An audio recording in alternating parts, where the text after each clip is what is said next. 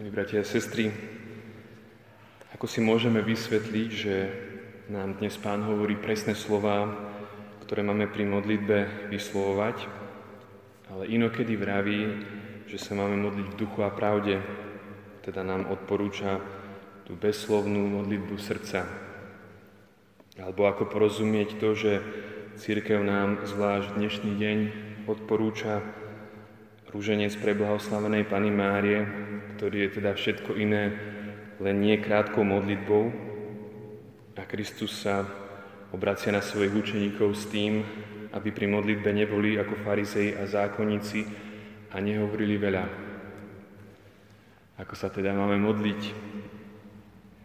V prvom rade, milí bratia a sestry, si musíme uvedomiť, že modlitba zväčša nie je dialogom medzi nami a Bohom, ako sa to často hovorí. Je pravda, že Pán nám niekedy vo veľmi vzácných momentoch pri modlitbe niečo povie, ale väčšinou ostáva ticho. Modlitba je teda skôr lásky plné zotrvávanie v jeho prítomnosti. Keď niekoho máme radi, tak mu venujeme čas. A modlitba je takýmto prejavom našej lásky.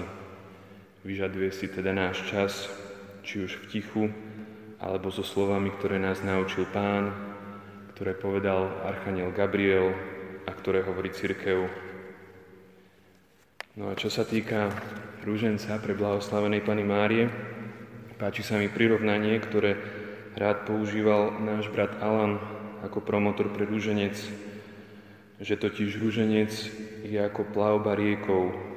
Pri plavbe si človek nešima, v prvom rade prúd rieky, ktorá ho unáša, ale najmä brehy rieky, na ktorých obdivuje krásy scenérie.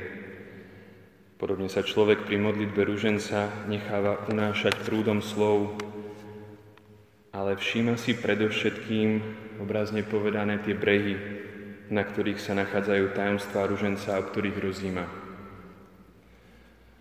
Okrem tejto pokojnej má však milí bratia a sestry, aj svoju doslova bojovnú črtu.